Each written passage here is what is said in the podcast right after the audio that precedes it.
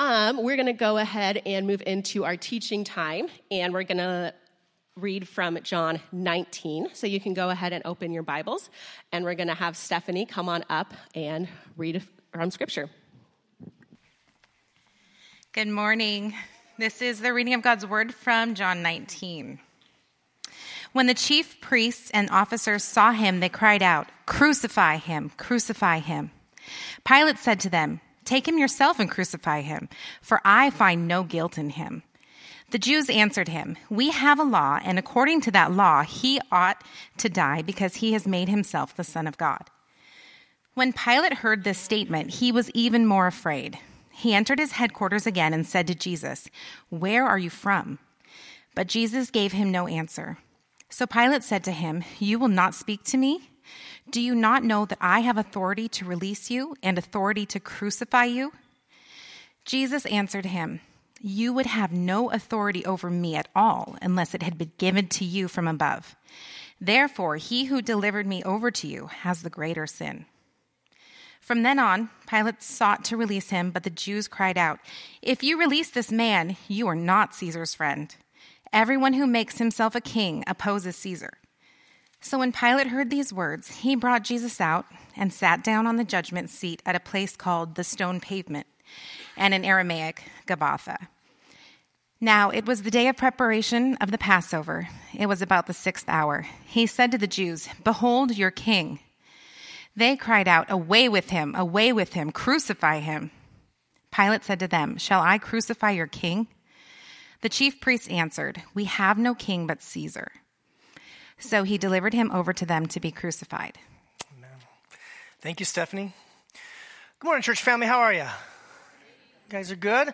Welcome. Uh, happy Palm Sunday in the year of the church, so to speak. Palm Sunday is celebrated the week before Easter. It's a commemoration of Jesus entering into Jerusalem and being greeted by the crowds, and they waved palm branches, and, and he, he rode in humble on a donkey. And uh, we studied that passage like four months ago. Uh, we're just ahead of the curve here at Sound City Bible Church. And so, in our series in the Gospel of John, we're going to kind of just keep trucking along. We're really, really close to being done. Uh, I am kind of astounded how quickly time flies, how quickly several years can go by studying in depth uh, this book. We love, if you're new, uh, if you're new, my name's Aaron, I'm one of the pastors. Welcome. If, if, if you're new, you should know we really love uh, kind of our bread and butter here is just to take books of the Bible and go line by line, verse by verse through them because we believe the Bible's claim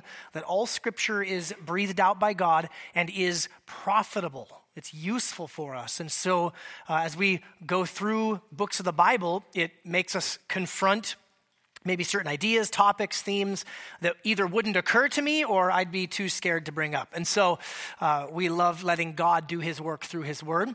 Uh, what I want to do today, before we do anything else, is I want to invite you to join with me in a, in a moment of prayer uh, because we really need God if we're going to really hear what it is that he inspired to be written for us. You agree? We need God's help in this. So let's pray together uh, as we begin our time in the teaching. God, we, we ask that you would meet with us now. God, for each and every one of us uh, who is here, who is one of your children, who've been saved by your grace, adopted into the family of God, uh, I ask and I pray that you would reveal yourself to us just in new ways. You'd show us the depths of your love. You'd show us the greatness of your power and glory. And we want you to captivate our attention and our focus here today. And God, if there's anyone here today uh, who's not a follower of you, who's not a believer in you, and they're here because someone invited them, or they're here because they've got questions, or, or uh, maybe just they're, they're longing for something, God, I pray that you would show yourself to them in, a, in that special way, God, of bringing faith into their hearts. For myself, God, I pray you'd guard my lips and my tongue and would only speak that which is in line with the truth of your word and give each of us uh, soft hearts, give each of us hearts that are willing to, uh, to do some introspection today and to look and see where we fear others instead of truly fearing you. We pray this all in the name of Jesus. And everyone said, Amen. Well, in this passage, you may have noticed, as, as, Stephanie was doing our scripture reading, you may have noticed the word fear and afraid used a handful of times, and those, that theme kind of resonating throughout this passage. And so I wonder just, uh, this is kind of a dangerous thing to do here this early on a Sunday morning and, and this big of a crowd, but what are some of the things that people fear? And you can feel free to, you know, say them out loud, and you can just say, I'm, I'm just telling you for a friend, even if it's your own fear, right? So, so what are some things that, that people, people fear? I heard snakes. Who said snakes? All right, we're gonna. So we got one for snakes. Anybody? Any show of hands? Anybody agree with snakes? Okay, yeah. Thank you, Pastor Doug. Good. Was it you who said it? Okay, you're seconding that. What, what else? What do people fear? Pastors with my. Get out of here, Jordan. heights. I terrified of heights. No Wi-Fi. Wow. And you're not even a millennial, Renee. barely, just barely. Yeah, right, right. I'm afraid of, uh, you know, people being mad at me when I accidentally, you know, say how old they are in front of a crowd of people. So, what else? What are, what are the things that people fear? Claustroph- claustrophobia? I didn't hear. Crossing? Stop it. All right, this is. Never mind. You all have lost your privileges, okay? I said it was a dangerous thing to do you know, you can, you can read statistics and different surveys and different studies, and, and the word fear, I mean, it, it can be simple things, you know, like a, a, snake or a spider, things that are more uh, kind of instinctual. It can be much, much deeper things. You know, as a pastor, I sometimes have conversations where people are afraid that, that they've lost their salvation or that God no longer loves them. I mean, these grand, grand things. I would, I would argue that the number one fear that we all share in common and that we interact with on a day to day basis is this idea of the fear of man. And I think there's a few reasons of that, but, but one of the primary reasons is we were created in the image and likeness of God. And because we were created in the image and likeness of God, we were created for relationship.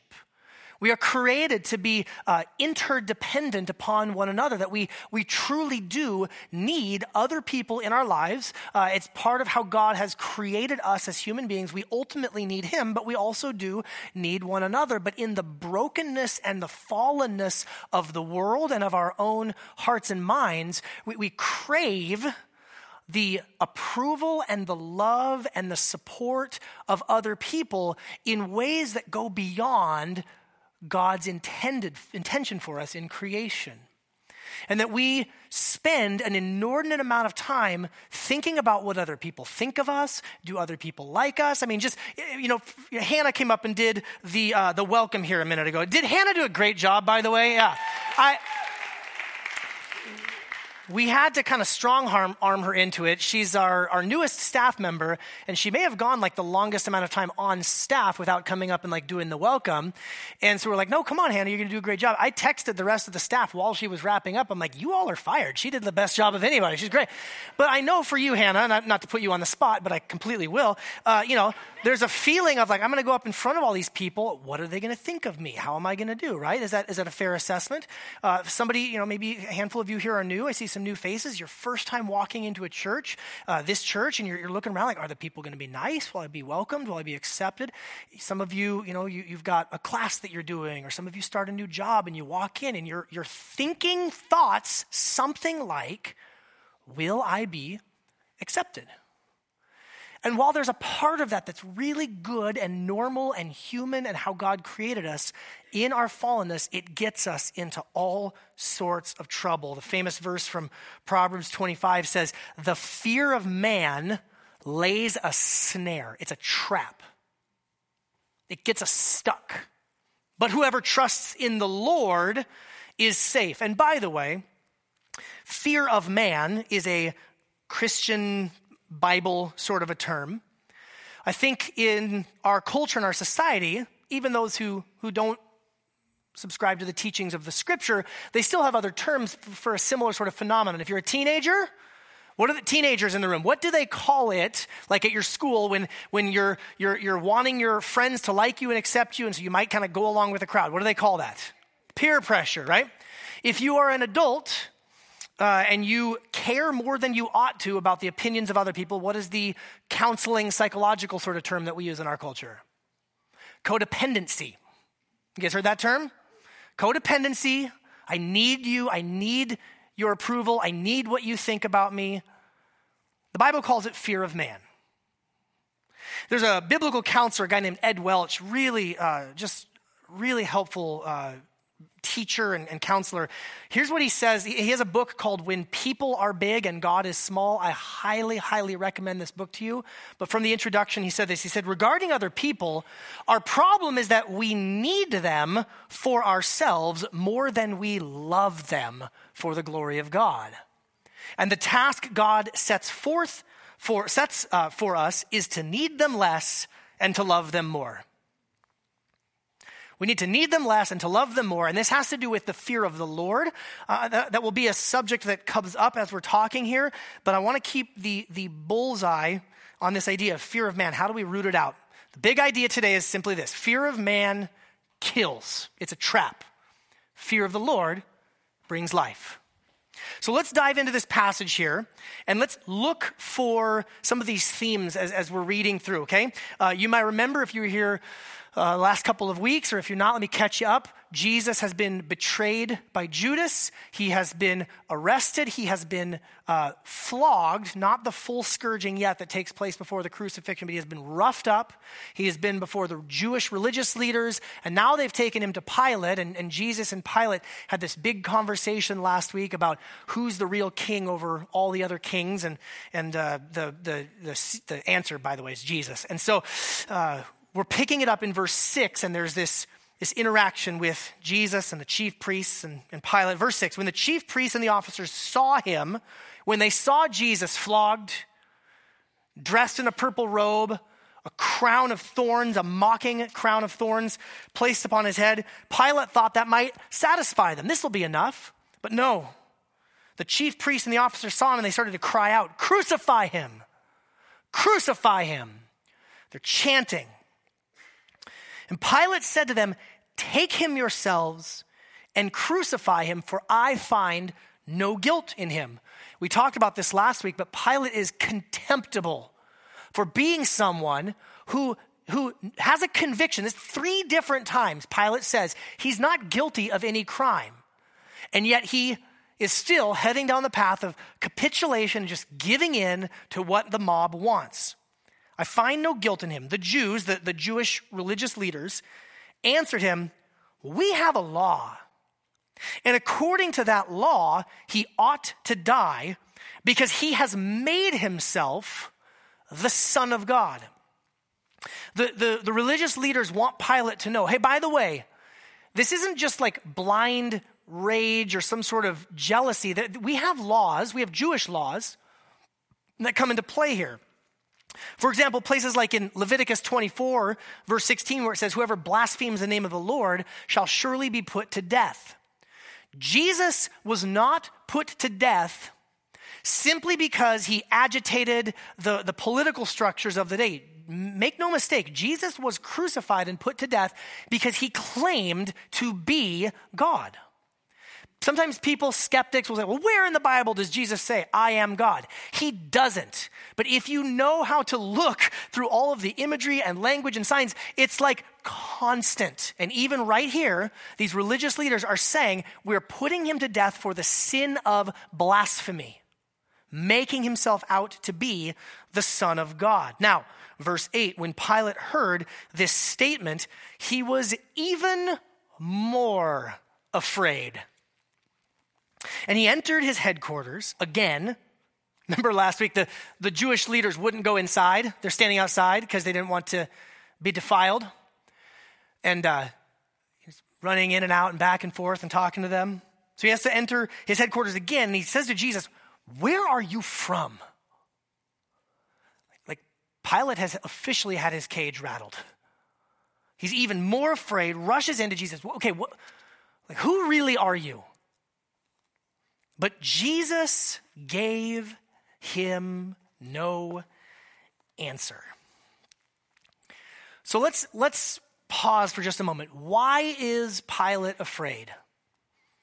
There's a few things I think that are factored into this. Different commentators or scholars will kind of point out different ones. Some of you might be thinking of, if you read in the Gospel of Matthew, you might remember that Pilate's wife had a dream right in the middle of all this. She woke up, her husband's already off to work early in the morning, doing his stuff, you know, deciding, ruling, all that stuff. And she sent a messenger and she said, Do You guys remember this? She, she said, Hey, have nothing to do with that man, for I have suffered terribly in a dream because of him. So while John doesn't mention this dream in his gospel account, many, I think rightly, point out that there's probably something there in Pilate, like some fear, some agitation. My wife had a dream about this guy? Crazy. How that doesn't just happen. We, we, just, we just met him today. This all just started happening. I've already been gone. I'm off to work. I'm, I'm governing, and she's having a dream? Okay. I think there's possibly that phrase, the Son of God, I think that might have triggered some fear of threats from the Caesar. This, uh, this is Tiberius Caesar, who is ruling now. Caesar Augustus was the Caesar when Jesus was born, but it's now Tiberius Caesar. And over these few decades, uh, the, the phrase Son of God had become pretty much equivalent to the Roman Caesars. You can go find coins, you can find different things where, you know, Tiberius Caesar, the Son of God. It all started with Julius Caesar, who claimed a divine sort of right, but it's kind of carried on. And so, if you have somebody going around claiming that they are the Son of God, well, that might get you in trouble with the empire. And Pilate maybe is taking this a little bit more seriously because, oh, he's. He's claiming to be the Son of God. He's not just claiming to be the Jewish king, he's claiming to actually be divine. Maybe that rattled Caesar. I, I think, I think, I can't say this on 100% authority, but I think that Pilate had his cage rattled the most because he actually started to wonder if maybe Jesus could actually be divine. you know, the, the Roman world went through a, you could call it a secularization process. This happened with ancient Greece, it happened with Rome. We kind of see it happening with our American empire right now where people kind of move from a place of faith and belief to a, a, more of a naturalistic sort of explanation. So at this time in the Roman Empire, there were some that, you know, they believed in all the gods, you know, the Roman gods, you know, Mars and Jupiter and all the things our planets are named after, and, you know, the divine Caesars. But, but m- much of that had kind of fallen out of popularity among those who were ruling. But, but sometimes, you know, if you're in a certain culture, even, even somebody like Pilate, you know, he's a harsh dictator, a, a, a tough tough as nails sort of guy, but even he probably has a little bit of superstition. Wait a minute. Where did, where did he, where did you come from? Give me the full story. You're, you're saying you're a son of God? R.C.H. Lenski, uh, uh, a great old school uh, Lutheran commentator, says this Actual fear gripped Pilate. The indefinite feeling that he had all along now received definite support. Turning, his eyes searched the face and the figure at his side, and the thought shot through his mind what if this word of the Jews were true? Like a flash, it shot through Pilate's mind that this word might indeed be the key to everything. I'll let you guys argue about it in your community groups this week. Verse 10 So Pilate said to him, you're, you're not even going to talk? You won't even speak to me? Do you not know that I have authority to release you and the authority to crucify you? This is Pilate flexing on him. You, you're not going to talk to me? Do you not understand I have like your fate in the palm of my hand? Jesus answered, no, now Jesus answers, you would have no authority over me at all unless it had been given you from above. Therefore, he who delivered me over to you has the greater sin. I love, isn't just, isn't Jesus awesome? He's not answering, silent. And then Pilate starts trying to flex, and Jesus just answers exactly, insightfully, just what needs to be said. There's a lot that could be extracted from this. There, are at least two or three other sermons just in these words. I won't do them right now, but I want to make two points. Notice what Jesus says. He says, You would have no authority if it were not given to you, granted to you from above. And so, so the first significant theological point, I want you just to remember this all authority belongs to God. All authority belongs to God. Any and all authority that anyone on planet Earth exercises is ultimately on loan from God above. That does not mean that God approves of what all authority figures do. In fact, much of the Bible, if you, in particular the Old Testament prophets, have a lot to say about people who use their authority and their leadership for unjust purposes, for selfish purposes. God has some very strong things to say. But just remember, all authority belongs to God. You know, we talk about this with our money sometimes, right? All of our money, belongs to God. When we, when we give of our tithes and our offerings, we are not giving our money to God. We are giving God's money back to Him because it's all His. And when you spend your money, when you, when you take care of your family or you provide for the needs of the poor, when you, uh, you know, wh- whatever you do, that is God's money. And we want you to understand, God wants you to understand that every dollar and cent that goes in and out of your bank account ultimately belongs to Him. And that provides a framework for how you spend your money. And the same is true about about authority. If you have a position of authority, if you are a boss at a company, if you are a, a parent, if you're a teacher in a classroom, if you're a leader, a deacon, an elder in the church, all of that authority ultimately belongs to God, and that should set a framework for how we use it. Again, I could, there's a whole sermon there. I'll leave that alone for another time, maybe when Pastor Doug is preaching. But you got me, brother? Okay. But I just want you to think about that. Think about the words that Jesus said. The other thing I want you to think about, again, a whole additional sermon, but not all sin is the same. Did you notice what Jesus said? He said, Therefore, he who delivered me over to you has the greater sin. This is something that I think is, um, it happens in the church where well meaning people have, have gotten this kind of cliche that has worked its way throughout, particularly the Western American church, where they say, you know, all sin is equal in the sight of God. Anybody heard that? You know, all sin is equal, all sin is the same. No. Okay, moving on. No, the end. I could show you, uh, you know, 10, a dozen verses that indicate there are differences in sin. Now, what, when I say well meaning, I think what people are trying to say is every single one of us is a sinner in need of way more grace from God than we could even possibly imagine. Can I get an amen from anybody on that? We all need a lot of grace. But no, not all sin is the same. Not all sin is the same. All sin, all sin brings destruction and harm into God's world that he created. All sin brings destruction and harm into your life and the lives of the people around you. But I'm sorry, there is a difference between shoplifting and sexual assault in terms of the effects and the damage that are caused in the life of the person who commits it and the life of the person who is on the receiving end of it. This does not mean we go around ranking our sin. This does not mean that you gather with your community group next week. Okay, let's assign points for each sin that everyone did, and we're gonna, you know, set up a leaderboard and like, ooh, you really got to pray a lot. This like we're not doing that. Okay, we're not doing that. But it does mean that there is a time where you look at somebody in the eye and say, "This is serious. You must repent." You are destroying your life. You are harming your spouse and your children. There are times where we must have an impassioned plea. Jesus says that the one who handed me over to you has the greater sin. Who's the one that handed Jesus over to Pilate? People can kind of take it and say this is about Judas and his betrayal. I actually think this is about Caiaphas, the high priest.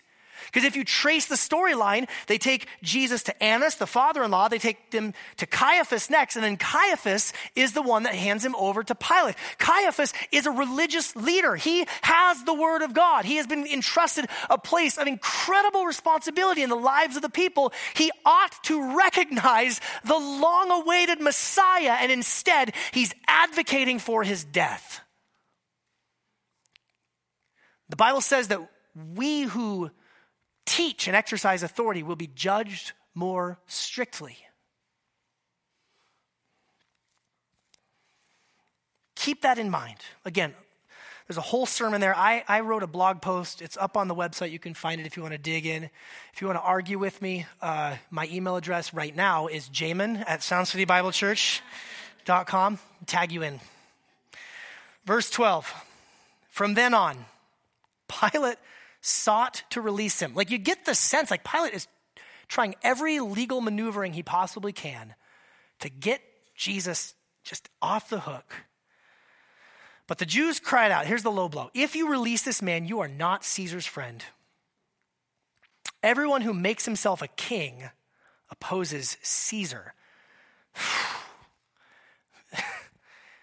These Jewish religious leaders are so committed to seeing Jesus executed that now they're starting to play the Roman politics game, pitting Pilate against Caesar, playing on his fears. So, so, so, so when Pilate heard these words, he brought Jesus out and he sat down on the judgment seat at a place called Stone Pavement and in Aramaic, Gabbatha. This is like official. Okay, fine. Let's go, let's go to court. You want to do this? Let's go to court. I'm trying to spare us all some trouble here. Doesn't seem like a really big deal, but if you're gonna you're gonna push on me this way, let's go do it. Verse 14. Now, it was the day of the preparation of the Passover when the lambs are to be slain. There's a a lot of conversation about how the chronology works out between John and between Matthew, Mark, and Luke. It's a very fascinating subject if you want to dig into it. Uh, seriously, send me some, send me an email and I'll send you some information on all that. I just want you to understand, like, this is a big deal. It's a, it's a, it's a big, big deal. And John is pointing these things out because he wants us to see that Jesus is the Lamb who is to be slain. He said to the Jews, Behold your king. He's being a tough guy. He keeps putting it back on them. Even while he's scared out of his wits, he's, he's still putting it back on them. Behold, your king. And they cried out, Away with him! Away with him! Crucify him! And Pilate said to them, Shall I crucify your king? Are you guys seeing this? This is hostile. You know, move over, you know, U.S. House of Representatives. You want to see some hostile politics here? Man, the chief priest answered, Listen to this. Like, just listen to this. We have no king but Caesar.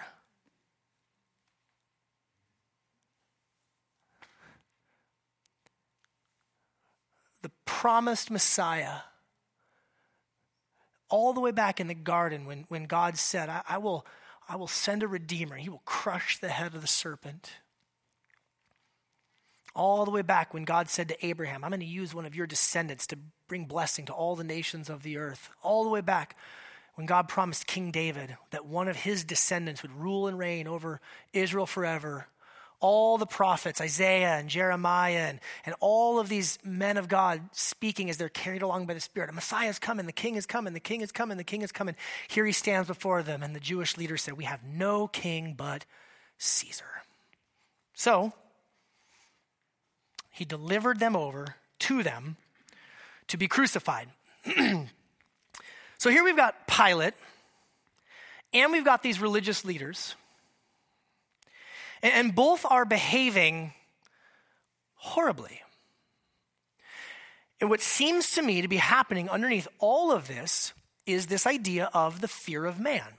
Pilate is afraid of the Jewish religious leaders. He's ultimately afraid of Caesar getting in trouble with him. We saw some notes about that last week about he kind of was in a, in a tenuous sort of position, Pilate was. I think these Jewish religious leaders are fearing man as well. They're caring about the opinion of Caesar more than the opinion of God. They're capitulating, they're, they're giving in, they're not actually uh, doing what is right. They're, they're obsessed with, with Jesus, they're obsessed with getting him off of their, like just out of their problem. They, they, everyone is like looking at everything and everybody else except for God Himself. This idea of who you fear has to do with your sense of identity, like who you are. See, when we, when we fear the Lord, a lot could be said about the subject of the fear of the Lord, and I've, I've taught on it before. And yes, there should be a sense of like right awe and reverence. God is powerful. Have you ever stood next to like even a small waterfall? That thing could knock you over. People in like shampoo commercials washing their hair in a waterfall, like, no, that's bad decisions, right? God is, you know, Niagara Falls times a bajillion. this last week, this photo of you know the first uh, black hole, just you know could could suck up a galaxy, and and God is above and bigger than all of that. When we rightly fear God, when we rightly fear the Lord, what it really means is we let Him define who we are. What God says about us is the thing that's the most true. He gets to say what our identity is. He gets to say what reality is. Conversely, when we fear man, we are allowing people to define us. We allow people to define our identity. They say who we are, they tell us uh, what we're like, and they define our reality when our eyes are on people instead of on God. I'll give you two others that I, that I, um, I, I can't help but notice, and I'll call this first one something like tough guy confidence, okay?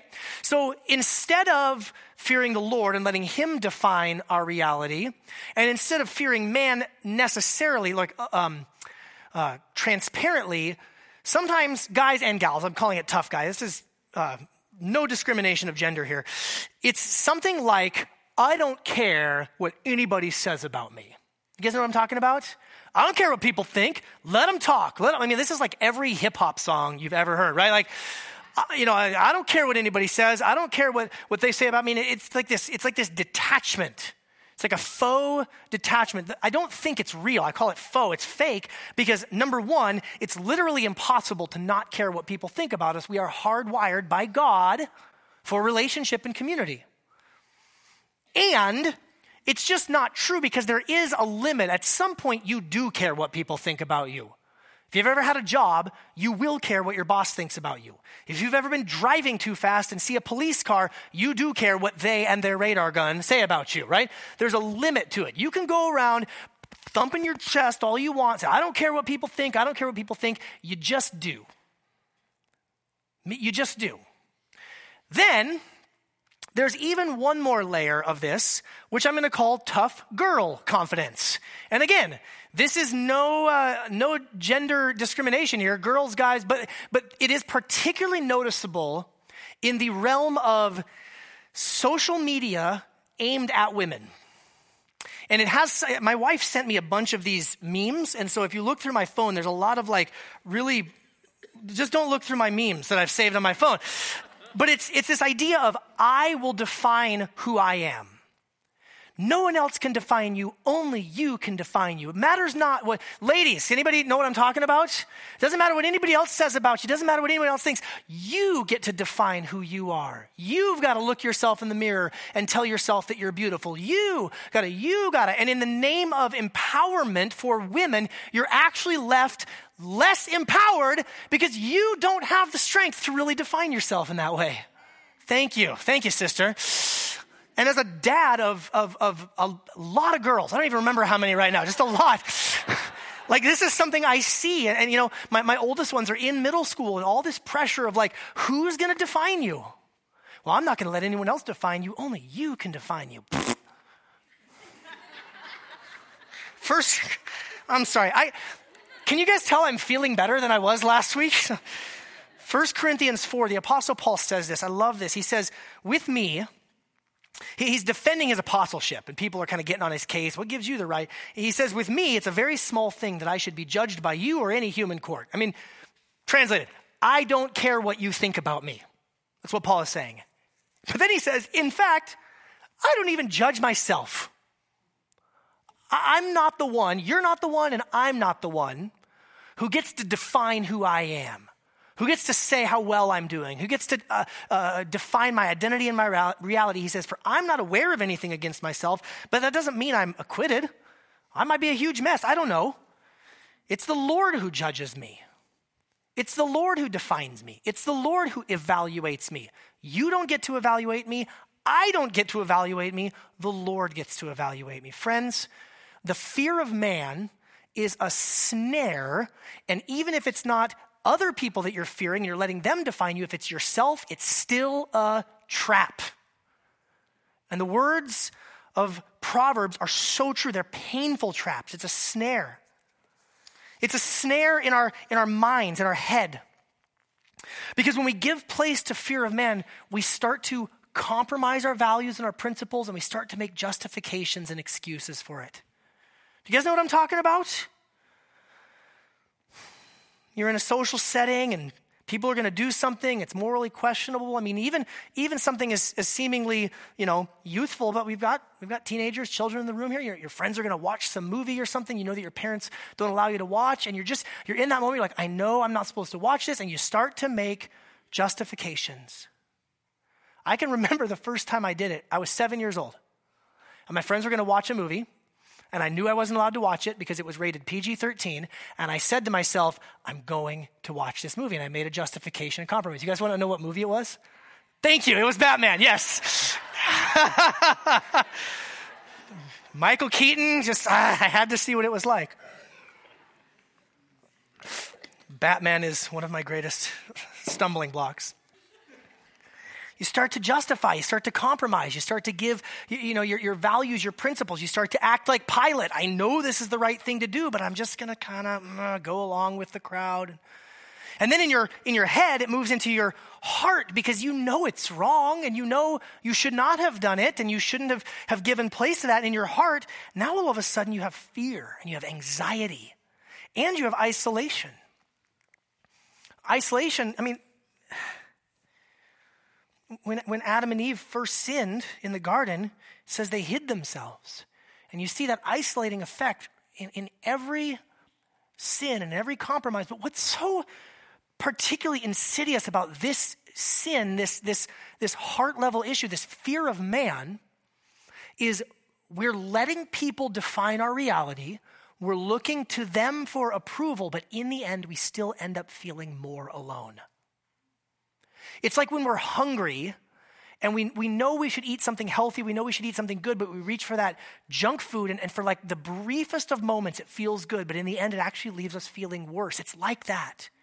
We want to be loved, we want to be accepted, we want to be valued, and we give in to the fear of man, and then it becomes this painful trap in our hearts, and it leads to fear and anxiety. Am, am I okay? Because you never really know with people, right? You never really know, even with yourself. You might be, you might be like real, like, you know, you know, at a girl one moment and then the next minute just like beating up on yourself. Or you might have all the friends in the world, you know, approving of you one minute and the next minute, what am I? On the outside, what am I? You know, rejected? People are fickle. And then it leads us ultimately with our hands into sinful actions, like we see here with Pilate. So how do we how do we fight about this? How do we how do we seek to fear God more? Well, let me take us back to, to verse 9. He, Pilate, entered his headquarters again and said to Jesus, Where are you from? But Jesus gave no answer. Jesus gave no answer. And then, you know, Pilate says, You're going to speak to me. Do you not know I have authority? And Jesus goes, Listen, buddy, you have no authority. You know who has all authority? God. What does that Jesus not answering him remind you of? What does that make you think of? There's a prophecy given five, seven hundred years before Jesus was born, depending on your dating of the book of Isaiah. In Isaiah 53, it talks about our Savior prophesies this centuries before Jesus was ever born. He, our Savior, was oppressed. He was afflicted, and yet he opened not his mouth. Like a lamb that is led to the slaughter, like a sheep that before its shearers is silent, so he opened not his mouth. How does Jesus do this? How is it? Yes, Jesus is the Son of God, but we also know that he is fully human, fully man. The, the, how does Jesus stand before the person who has the earthly authority to have him executed and put to death and yet remain silent in the face of false accusations and all sorts of lies? How is Jesus able to do that? Because he lets his Father define all reality. Jesus says, No, I, you have no authority if it were not given to you from heaven. Jesus, even in the face of Pilate, has his eyes focused on his Father and what his Father says about him. Think about Jesus. Jesus did not fear man, Jesus only feared his Father. Charles Spurgeon says this He only had to have lifted his eye to heaven or to have felt a wrathful wish, and legions of angels would have chased out the ribald soldiers. One flash of a seraph's wing, and Herod would have been eaten by worms, and Pilate would have died the death he well deserved as an unjust judge. The hill of the cross might have become a volcano's mouth to swallow up the whole multitude who stood there jesting and jeering at him, but no, nothing of the kind. There was no display of power, or rather, there was so great a display of power over himself that he did not use his might against his bitterest foes. He restrained omnipotence itself with a strength which can never be measured, for his mighty love availed even to restrain divine wrath. Here, Jesus not only shows us an example to follow, but actually accomplishes something. Where we have failed to rightly fear God, Jesus perfectly feared God. So that we might have redemption and forgiveness. Did you know that when you trust in Jesus, all that is true about him becomes true about you? It becomes true in an instant and then it continues to grow and become true about you over a lifetime. The gospel, when we think about the gospel, the gospel helps us to think straight so that we don't compromise or make justifications. The gospel calms our hearts, giving us assurance instead of anxiety and relationship instead of isolation. And the gospel stays our hands and reminds us that when we give in to those sinful actions, it's that which nailed Jesus to the cross. He's died in our place for our sins, giving us new life, giving us new hope. What can we possibly have to fear?